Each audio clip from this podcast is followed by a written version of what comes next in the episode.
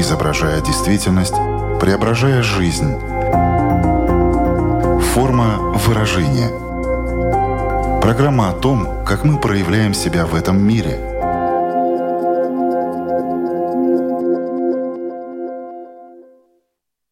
Здравствуйте, меня зовут Александра Плотникова. В эфире Латвийского радио 4 программа «Форма выражения». Приветствую вас также, если мы встретились с вами на одной из крупнейших платформ подкастов.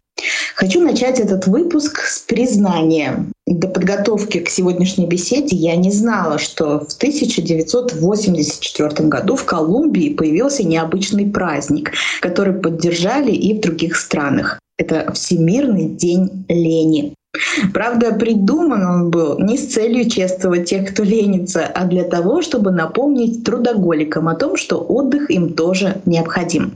Но что же это получается? Нужно заслужить право лениться или просто так тоже можно заняться ничего не деланием? А вообще лень — это ты когда именно ничего не делаешь или что-то другое? А почему кто-то более ленив, кто-то менее? Когда лениться хорошо, а когда лень может и навредить? С чем это состояние еще можно перепутать и к каким последствиям это может привести. Как много вопросов, и это еще не все. Что ж, нам сегодня лениться не придется. Будем искать ответы вместе с экспертом программы. С нами на прямой связи из Индонезии психолог Маша Смо. Здравствуйте. Здравствуйте, Александра. Форма выражения. Такое лень с точки зрения психологии? Потому что что это такое с точки зрения, наверное, такой бытовой, мы все знаем. Но давайте попробуем это сформулировать. Это когда что? Вообще, на самом деле, я пыталась подготовиться к сегодняшнему выпуску. Я настолько затруднялась ответить себе на вопрос, что такое лень с точки зрения психологии, что я полезла в интернет. И, если честно, я была страшно удивлена тому, что э, лень, оказывается, это предпочтение свободного времяпрепровождения вместо трудовой деятельности. Я, конечно, не смогу ответить за все подходы психологии, а тот подход, в котором работаю я, психодинамический подход, вообще не знает, что такое лень, потому что лени не существует. И мне кажется, вот эта нестыковка про отсутствие лени как таковой и про то, что лень — это предпочтение свободного времяпрепровождения, а, это отличное начало нашего диалога. С одной стороны, это отличное начало нашего диалога, с другой, это, знаете, такой тупик. Ты видишь, такой, так, лени не существует, что же мы будем сегодня обсуждать? И каждый, на самом деле, в конце программы сможет ответить э, для себя, какую же формулировку он выбирает. Но я пока буду придерживаться все таки распространенного слова «лениться». По каким причинам мы ленимся? Вот я думаю, что, может быть, у нас в это ввергает э, не только вот это свободное время, которое у нас есть, и которое мы посвящаем тому, что мы там ничего не делаем. Иногда есть, возможно, какие-то объективные причины, когда мы пришли, возможно, устали или стресс какой-то испытали, и просто у нас э, больше нет сил. Возможно, мы и не ленимся, мы просто это так называем. Чаще всего я слышу о том, что человек считает, что он ленится, когда, например, у него нет возможности чего-то сделать. Ну, условно нет возможности. Например, он планировал как-то продуктивно провести свой вечер, пойти в спортзал, заняться чем-то важным, но в конце концов он просто лежит или занимается чем угодно, кроме этого, и говорит, мне было лень куда-то сходить. Кроме того, часто используется каких-нибудь романтических отношениях, когда тебя партнер о чем-то просит, а ты сфокусирован на каких-то других делах, говоришь, мне лень сейчас этим заниматься. А, или когда вот-вот выходить на работу, и ты тяжко вздыхаешь, встаешь и говоришь, о боже, как мне лень. То есть на самом деле это слово, оно используется ну, практически в любом контексте, и мне кажется важно понимать, что в каждом из этих контекстов оно может использоваться с абсолютно разным значением. Я бы попробовала оттолкнуться от того, чем можно заменить слово «лень» или «мне лень», если бы этого слова не существовало. Когда вы лежите и ваш партнер просит вас сделать что-то для него, какими другими словами вы могли бы описать то, что с вами происходит, если мне лень? Мне так не хочется сейчас вставать, или у меня совсем нет сил, или я сейчас так клево провожу время и листаю ленту в Инстаграме, что мне вообще-то не до того, чтобы заниматься какими-то твоими вопросами. Или ты так часто просишь меня об одном и том же, что вообще-то иди и сделай это сам в этот раз. То есть как будто бы заменить фразу «мне лень» можно на гораздо большее количество значений, и тогда станет понятно, что именно происходит с человеком, и это поможет прояснить, скажем так, легальность намерений. Думаю, вы согласитесь с тем, что когда мы говорим о лени, это воспринимается зачастую ну, с таким негативным окрасом, что это что-то плохое, что надо быть очень активным, лениться нехорошо, и нас с детства к этому приучают. То есть мы тем самым смещаем этот э, фокус внимания на что? То есть зачем нам это нужно? Вообще, вот вы сейчас сказали о том, что нас с детства учат тому, что лень — это плохо, и я задумалась о том, как вообще это слово приходит в нашу жизнь с детского периода, и каким образом именно оно там помещается. Это же родители транслируют ребенку и обучают его эмоциональному интеллекту, как-то помогают ему распознавать, что он вообще чувствует, что с ним происходит, когда он, например, лежит на полу в супермаркете и бьет ногами и руками по полу. И мне кажется, что родители, которые не находят нужных слов для того, чтобы для ребенка прояснить, что с ним происходит, а зачастую я не знаю, это может быть связано с разными причинами. С личной усталостью, с отсутствием какой-то терапии или с какими-то родовыми тайнами, которые передаются из поколения в поколение от бабушки к маме. Родители просто начинают использовать эту фразу и передавать ее ребенку. Например, когда они видят, что ребенок после школы лежит вместо того, чтобы делать уроки, они говорят ему «ты ленишься». И таким образом это слово, которое используется буквально на ежедневной основе, просто впитывается и автоматически используется уже взрослым человеком. Самый главный вред, который, на мой взгляд, наносится, это вообще непонимание своего чувственного мира и непонимание того, что происходит. То есть за ленью происходят какие-то процессы, усталость, начало депрессии, какое-то эмоциональное выгорание, банально проблемы с ферритином или какие-то трудности типа нежелания чего-то делать, какие-то непроговоренности во взаимоотношениях, но они все настолько привычно прячутся под словом «лень», то большое количество процессов может быть просто упущено из-за того, что есть привычное название. А как сыграть в эти прятки так, чтобы найти то самое состояние, которое скрывается под определением лень, поскольку это может привести к самым негативным последствиям, можно какой-то процесс просто очень даже запустить, когда стоит волноваться о том, что что-то с тобой не в порядке, и, может быть, проверить, с чем связана такая лень, которая, возможно, уже не лень, а депрессия, а, может быть, какое-то эмоциональное выгорание и так далее. То есть есть ли какая-то вот черта, которая об этом свидетельствует? Это очень индивидуальный вопрос, потому что первое, что пришло мне в голову, это обратить внимание на то, влияет ли эта лень на какие-то важные части жизни, но потом я подумала о том, что в целом люди, которые менее чувствительны к своему состоянию, могут даже не заметить, что так называемая лень влияет на эти сферы жизни. Поэтому, наверное, универсальным ответом было бы попробовать заменить слово лень, как мы вот только что пробовали, на какие-то другие описания своих состояний, прям целенаправленно взять себе неделю и каждый раз, когда тебе хочется сказать, что тебе что-то лень, заменять это какими-то другими фразами. И как-то попробовать побольше прислушиваться к внутреннему состоянию. Начать можно просто с того, чтобы обращать внимание на то, что с тобой происходит не пытаться как-то глубоко это проанализировать, а просто наблюдать за тем, что с тобой происходит. Например, завести какой-нибудь дневник эмоций, какой-нибудь табличке в телефоне или в заметках, где 4-5 раз в день или после каждого приема пищи ты записываешь, как ты себя чувствуешь, что с тобой происходит, как ты себя ощущаешь, грустно тебе или весело, нравится тебе то, что ты поел или не нравится, хочешь ты что-то делать или нет. То есть больше уделить внимание своему состоянию просто за счет того, чтобы фокусироваться на том, что именно ты делаешь, в каком состоянии ты делаешь, а на что это состояние похоже. И еще я очень люблю такую фразу, которую я говорю всем, кому не лень.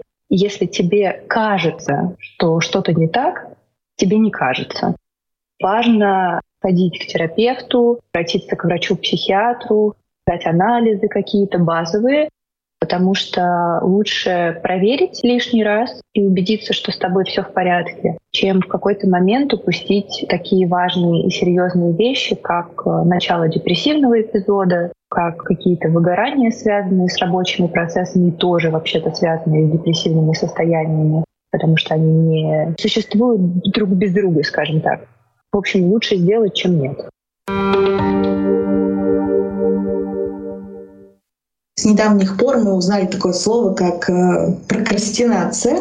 Это когда ты все время откладываешь какое-то важное для тебя дело, и часто многие люди могут путать это с ленью, как будто бы мне лень это сделать. Я ищу разные отговорки, почему этого делать сейчас не стоит. В чем разница между прокрастинацией и ленью? И есть ли она такая ощутимая, что если ты сильно не разбираешься в этих понятиях, ты поймешь, где лень, а где прокрастинация? Ситуация? Вообще, на самом деле, это все одного поля ягода. Просто обычно ленью называют обстоятельства, в которых ты не делаешь ничего, а прокрастинацией, когда ты делаешь все, что угодно, кроме этого. Но то и другое прячет за собой какие-то другие процессы и мотивы. Приведу пример. Если вам нужно сделать какую-то задачу, и она довольно легкая, но вы за весь день сделали все, что угодно, кроме этой задачи. Это можно обозвать прокрастинацией или можно обозвать ленью, но мне было бы интересно узнать, а что вообще-то с вами происходит. Эта задача, она какая для вас? А с чем она связана? А как вообще у вас обстоят дела с решением задач? Как у вас дела с ответственностью? А как у вас дела с отдыхом? А как обстоят дела с работодателем, а как обстоят дела в отношениях с человеком, который вам эту задачу дал, как вообще вы себя чувствуете, а как давно вы отдыхали. Потому что такого рода, скажем, сопротивление тому, чтобы что-то сделать, оно тоже с чем-то связано. И чем быстрее мы обзываем это каким-то известным нам словом, тем меньше мы даем пространства и возможности себе понять, что с нами на самом деле происходит поймала себя сейчас еще на мысли, что когда мы говорим, что лень может э, скрываться под разными понятиями, ее можно перепутать, и она играет с нами в прятки, как правило, такой на первый план выходит э, вот депрессия, прокрастинация, ну что-то такое с негативным окрасом. А ведь, э, по сути, когда мы говорим «я ничего не делаю», я отдыхаю. То есть правильно ли я понимаю, что как раз-таки вот если мы играем в эти слова сегодня, то когда ты лежишь на диване, ничего не делаешь, ты на самом деле не ленишься, как это принято считать и называть, а ты отдыхаешь. И как только ты меняешь вот эти слова наоборот, получается совсем другой смысл. Да, и появляется много стыда и вины. Потому что как это я ничего не делала? я прямо сейчас лежу, а вместо этого я мог бы сделать гораздо больше дел. Меня очень много всего ждет. Или, а почему я так долго лежу? Я ведь не так уж и сильно много работал. Или, а нормально ли, что я лежу уже второй день? Ведь у меня выходные, а когда ты отдыхаешь, ты должен отдыхать не лежа, а идти в аквапарк или прогуляться по городу, это какой-то не совсем нормальный отдых. И вот этот комок из тревоги, из вины, из стыда перед родными, которые видят, что ты лежишь, или перед самим собой, они превращают этот отдых в отсутствие отдыха. Потому что если мы лежим, но наша голова все время переваривает тревогу и беспокойство и кучу разных мыслей, этот отдых, он не засчитывается. И таким образом появляется снежный ком, который становится все больше и больше. Потому что вроде бы я лежал и отдыхал 5 часов, но я все время гонял мысли в голове, и мне хочется лежать еще 5, потому что я не отдохнул. Но за следующие 5 я снова буду находиться в этой тревоге и не отдохну снова, и мне понадобится еще 5. А когда образовывается вот этот первый комок, ну то есть э, опять возвращаемся сейчас в детство, что там закладывается именно наше восприятие к тому, что мы делаем, как на это реагируют э, окружающие и так далее. То есть почему этот э, комок вообще в нашей жизни появляется, почему в какой-то момент я испытываю от этого стыд и чувство вины, хотя мог бы этого не испытывать потому что мне так сказали, потому что меня так научили. Мне кажется, я здесь ничего нового не скажу, потому что правда, именно родители формируют нашу картину мира, именно родители, которые для ребенка являются абсолютной вселенной, абсолютной правдой, действительно тем, как работает все на этой планете, именно они проясняют наши эмоции, легализуют их, объясняют, что это нормально, испытывать разные чувства и делать разное, например, ничего не делать или отдыхать, или не хотеть делать чего-то, или понимать, что это не твое. Поэтому да, это приходит с родителями, конечно. Я так понимаю, что потом, поскольку мы развиваемся, мы попадаем в разные социальные группы, и здесь тоже зависит от того, как они на нас влияют. Если в этой группе поддерживается, ну такая прям движуха, все что-то делают, если выходные, то все куда-то поехали обязательно.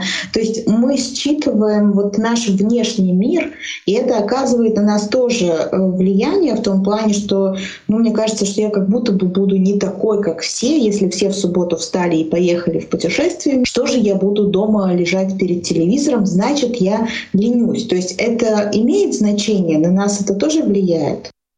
Конечно, это сто процентов влияет. Просто важно понимать, что ребенок, который вырастает в подростка и попадает в какие-то социальные группы, не в случайном порядке распределяется в эти социальные группы. То есть ребенок, которого поддерживали в семье, который понимает, что абсолютно нормально не ехать никуда на выходные, отличаться от других, говорить нет, как-то обозначать, что ему не нравится, он не задержится надолго той компании, которая будет его как-то колоть за то, что он просто лежит дома вместо того, чтобы кататься с ними по всему миру мы заговорили про подростков, и я сразу подумала о том, что это, наверное, такой самый острый период э, в нашей жизни, когда нас либо ругают за то, что мы ленимся, потому что часто можно услышать да, такие стереотипы, что подростки, они ленивые, что они ничего не хотят, они только сидят в телефоне. Вообще вот эта лень, это то, что мы называем ленью в подростковом возрасте. Это что такое? Это про что история?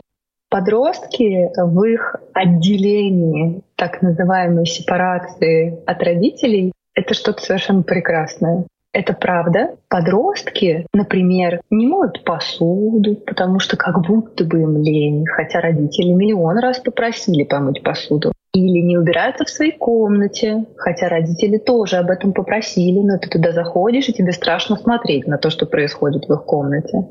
Подросток — это ребенок, который отделяется. Не зря ему хочется остаться в одиночестве, потому что он постепенно формирует собственный процесс. То есть это период выглядывания из норки и рассматривания того, что тебя окружает, новой точки зрения, в том числе того, что окружает внутри семьи. На родителей подросток смотрит уже совсем по-другому. Это уже не тот абсолютный космос, за которым сто процентов нужно следовать, это что-то, что подвергается критике, и эти переживания требуют очень много сосредоточенности и очень много сил. Там подростку точно не до того, чтобы помыть кружку. Его психика так работает, что он переключается с одного на другое со скоростью света. И это правда так, что он забыл. Это правда так, что ему не до этого. Это правда так, что его мысли вообще не там, как любят говорить родители. Ты вообще не о том думаешь. Он правда думает не о том. Здесь больше вопрос даже не про подростков, а про то, где родителям получить поддержку. Как бы им позаботиться о себе, где им взять силы, чтобы не переделывать подростка, потому что это невозможно, а как-то помочь самим себе переживать этот период и не справляться с этим в тотальном одиночестве. Тут главный вопрос сейчас конкретно, если нас слушают родители подростков, что делать? Отстать от него? Не трогать его? Потому что, ну что хотят, они ходят и сто тысяч раз напоминают все равно о том, что ты не помыл посуду, заправь свою кровать и так далее. То есть не надо этого делать, позволить ему в этом состоянии быть. А зачем ему заправлять свою кровать? Возможно, на меня сейчас накинутся какие-то родители, но ему на то и дана его комната, чтобы у него там было свое пространство, где он не заправляет кровать, и где в его хаосе он помнит, где у него что лежит. Я понимаю, что родителю сложно туда заходить и наблюдать это, поэтому, например, многие мои коллеги, которые по совместительству являются матерями, они просто не заходят. Потому что для того, чтобы пережить этот момент, приходится как-то изолироваться от собственного ребенка. Получается просто оставить его да, в покое. Форма выражения. Ну что ж, двигаемся дальше. Вот вы сказали уже о том, что этот снежный ком, он валится, валится и валится, и вот мы чувство стыда испытываем, чувство вины и так далее. Но мы не хотим их испытывать. Что нам делать? Как можно научиться не испытывать чувство вины, чувство стыда от того, что ты сейчас ничего не делаешь? Наверное, самый первый и самый сложный шаг — это признать, что тебе сложно что что-то происходит с твоим состоянием, из-за чего во время отдыха, который ты называешь ленью, или во время каких-то других своих состояний, ты испытываешь вину и стыд. Вина и стыд, они не существуют только когда ты расслабляешься или только когда ты отдыхаешь. Вина и стыд — это какие-то вещи, которые уже внедрены в жизнь и уже являются частью внутренней системы. То есть они не отдельные, они как бы пронизывают разные вещи. За собой можно понаблюдать и понаблюдать, когда именно еще ты испытываешь вину и стыд. Когда отказываешь, когда оказываешься неудобным, другому человеку приходится что-то делать, когда не выполнил какого-то важного поручения, когда берешь деньги за свою работу, этого может быть много. И поэтому подход, что делать, чтобы не испытывать вины и стыда, он тоже, ну, к сожалению или к счастью, комплексный. Это вопрос терапии, это вопрос работы с теми вещами, которые транслировали родители, и вопрос того, что именно мы сейчас сами, будучи взрослыми, проделываем со своей жизнью. Что касается этого состояния, когда ты ничего не хочешь делать, и ты лежишь, и, возможно, действительно ничего не делаешь. Я могу сказать себе, что это нормально. Может ли это тоже быть одной из той форм помощи, которую можно использовать? Конечно. То, что происходит, это нормально уже потому, что это часть тебя. Это часть каких-то твоих процессов, это что-то, что сейчас необходимо для твоего тела или для твоей психики, то, что помещается в жизнь прямо сейчас, и поэтому это нормально. Вот я сказала себе, что это нормально. И дальше, я так понимаю, для того, чтобы найти этот индивидуальный подход к самому себе, нужно понять, почему я в этом состоянии пребываю, найти эти истинные определения, да, что почему я сейчас ленюсь, устал, я стресс испытываю, почему я чего-то хочу и не хочу, и что я имею на это право. Мне кажется, это может так работать, но это может оказаться для кого-то сложным, потому что не каждый человек, к сожалению, может ответить себе на вопрос, почему я не хочу чего-то делать. И какой-то активный анализ и задавание себе вопросов, а почему вот так и почему вот так, у некоторых людей еще больше разгоняет тревогу и заставляет анализировать без конца, и это постоянные мысли в голове. Поэтому для кого-то задавание себе вопросов действительно подойдет, такая сосредоточенность на себе, какая-то большая внимательность к своему состоянию. А кому-то, если он попробует это и почувствует, что это только ухудшает процессы, а, наверное, стоит сразу обратиться к специалисту. Потому что справляться с этим в одиночку и загонять себя в большом количестве сомнений и самобичевания — это тяжело.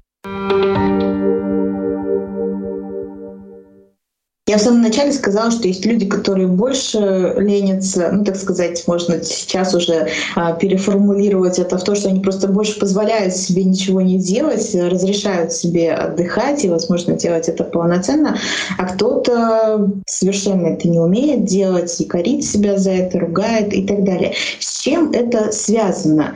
Можем ли мы как-то это к какому-то общему знаменателю привести? Я, конечно, понимаю, что это все индивидуально, но в целом, что это за люди? Возможно, вот те, кто более тревожный, они и не умеют расслабиться. То есть здесь вот можно эту лень заменить на расслабление, скорее всего, на отдых. Я не очень склонна типировать людей, но если нужно хоть как-то разделить, то я бы, наверное, сказала, что тревожным людям, правда, сложнее расслабиться, потому что тревога, она сама по себе такая, похожая на постоянное напряжение, в том числе телесное. И тревожные люди, которые еще и трудоголики, которые постоянно что-то делают, они просто не могут сидеть на месте, потому что они себя съедят. Также среди тревожных людей есть люди, которые очень много лежат которые как будто бы ничего не делают, но это не отменяет того, что они в это время находятся в этой тревоге и, по сути, не расслабляются вовсе. Также можно сказать и про более апатичных людей. Апатичные люди, которые занимаются чем-то в работе довольно активно, они не особенно проявляют эмоции, они могут быть рациональными какими-то, они могут быть более медленными, но качественного отдыха у них при этом может не быть. Поэтому все индивидуально. Поскольку человек — существо социальное, и многое зависит от того, в каком он окружении растет, развивается, то не могу не спросить вас, конечно же, про роль социальных сетей именно в рамках обсуждаемой нами сегодня темы. Такое зеркало, в которое мы смотрим, и нам кажется, другие, возможно, активнее, успешнее и так далее. И нам хочется как будто бы включиться в эту же гонку. Раньше, да, ты, возможно, мог только в своей компании смотреть смотреть на то, что делают твои друзья, знакомые, родственники, и как часто родители тоже используют. А вот Вася вот, а Маша вот, а Петя вот, ставя в пример, да, как будто бы насколько люди успешны, активны и так далее. Вот здесь эту роль могут заменять соцсети, причем мы сами открываем, и начинается это сравнение. Наверное, я буду звучать сейчас как пенсионерка, потому что социальные сети особенно в последнее время, кажется мне каким-то очень неблагополучным местом. Уже сам факт того, что человек заходит в социальную сеть и проводит там по несколько часов просто листая ленту, это тоже можно отнести к так называемой прокрастинации или к кому как больше нравится, смотря с какой стороны посмотреть вот эта трата времени на листание ленты тоже такая отправная точка для того, чтобы уточнить у человека, что происходит с его состоянием и что он пытается этим сделать. Отдохнуть или переключиться, или отвлечься от какого-то дела, или отложить какое-то дело. А то, что вы описали про сравнение с успешными и продуктивными людьми, мне это вызывает очень много эмоций потому что этого действительно очень много. Это буквально наводняет пространство. И поэтому фильтрация этого информационного поля какая-то очень важная вещь сейчас, потому что можно окружить себя какими-то блогерами, инфлюенсерами, подписками, где пропагандируется более медленный стиль жизни, более внимательный к себе, нет каких-то кричащих заголовков, которые бьют по тревоге, по самооценке, где нет вот этой спешки и соревнования постоянного. Кстати, я сейчас еще задумалась э, над тем, что современный человек умеет ли вообще а, ничего не делать, потому что человек едет в транспорте или приходит домой, ложится даже на диван, или он перед сном. Что он делает в первую очередь? Он берет телефон и начинает вот этот э, скроллинг соцсетей. И по сути, всегда, когда ему нечего делать, сейчас, в 21 веке, очень многие люди хватаются за телефон и заполняют эту пустоту. Нет ли такого, что современный человек вообще разучился ничего не делать? Это касается, кстати, не только социальных сетей. Очень часто встречается такое, что женщина едет на маникюр и говорит, вот пока мне будут делать маникюр, я почитаю книжку. Или пока я буду ехать в метро, я доделаю свою работу. Или пока я буду ждать твоего партнера с работы, я полистаю ленту. Этого очень много. И вот это совмещение двух дел в одно — это один из способов усиления тревоги. А чем больше тревоги, тем больше напряжения. А чем больше напряжения, тем меньше там отдыха как такового. И я бы сказала, что ну, не то чтобы прям современный человек э, разучился ничего не делать, как минимум современный человек так тревожится, то эта тревога буквально вшита в ежедневную рутину, и любые попытки расслабиться или почувствовать, что с тобой происходит на самом деле, называются ленью, потому что ты делаешь не то, что нужно, а пытаешься почувствовать, что с тобой происходит. Это часто приводит к замедлению, к сопротивлению, к отказам и к лежанию на кровати, кстати.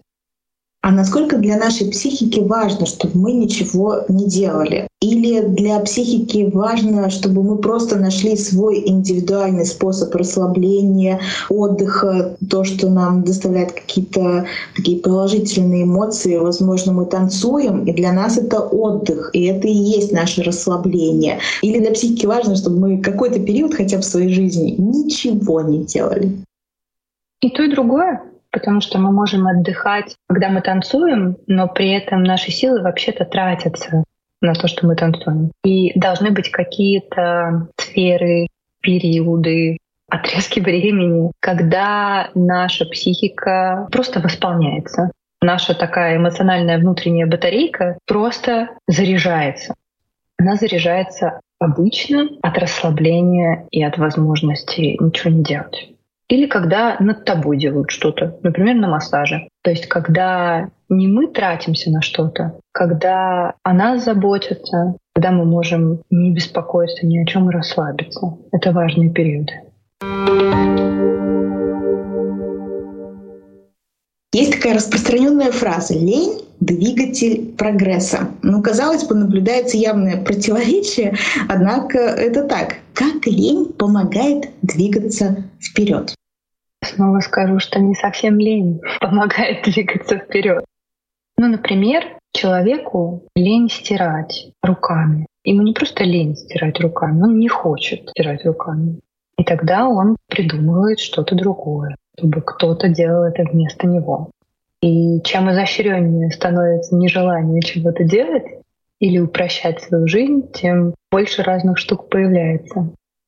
Мы уже обсудили э, многие аспекты лени и даже в самом начале договорились о том, что лень не существует, но потом посвятили этому достаточно э, большое внимание в том плане, что лень не существует только с той точки зрения, что мы можем научиться по-другому смотреть на то, что мы чувствуем, на те процессы, которые сейчас с нами происходят, и заменять э, другими словами. Вот в эту игру играть, и она на самом деле может быть очень очень эффективно и помогать нам в жизни перестать, возможно, в том числе себя за что-то ругать и, может быть, нормализовать э, те состояния, в которых мы находимся. Правильно ли я понимаю, что то, что мы озвучивали в плане того, что вот менять эти слова, вести какой-то дневник своего состояния, чтобы фокусировать свое внимание, это и могло бы быть сегодня таким домашним заданием, э, с которым мы отпустим наших слушателей уже в большой большой мир.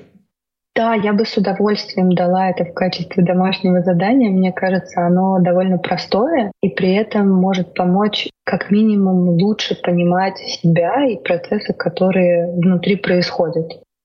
Мне кажется, что было бы очень здорово, может быть, это и попрактиковать в семье. То есть вот если ты видишь, что человек лежит на диване, ты можешь с ним в эту игру поиграть и помочь ему. Я так понимаю, что психолог же делал бы то же самое. То есть э, превратить это в какой-то степени, хоть и очень серьезный процесс, в игру.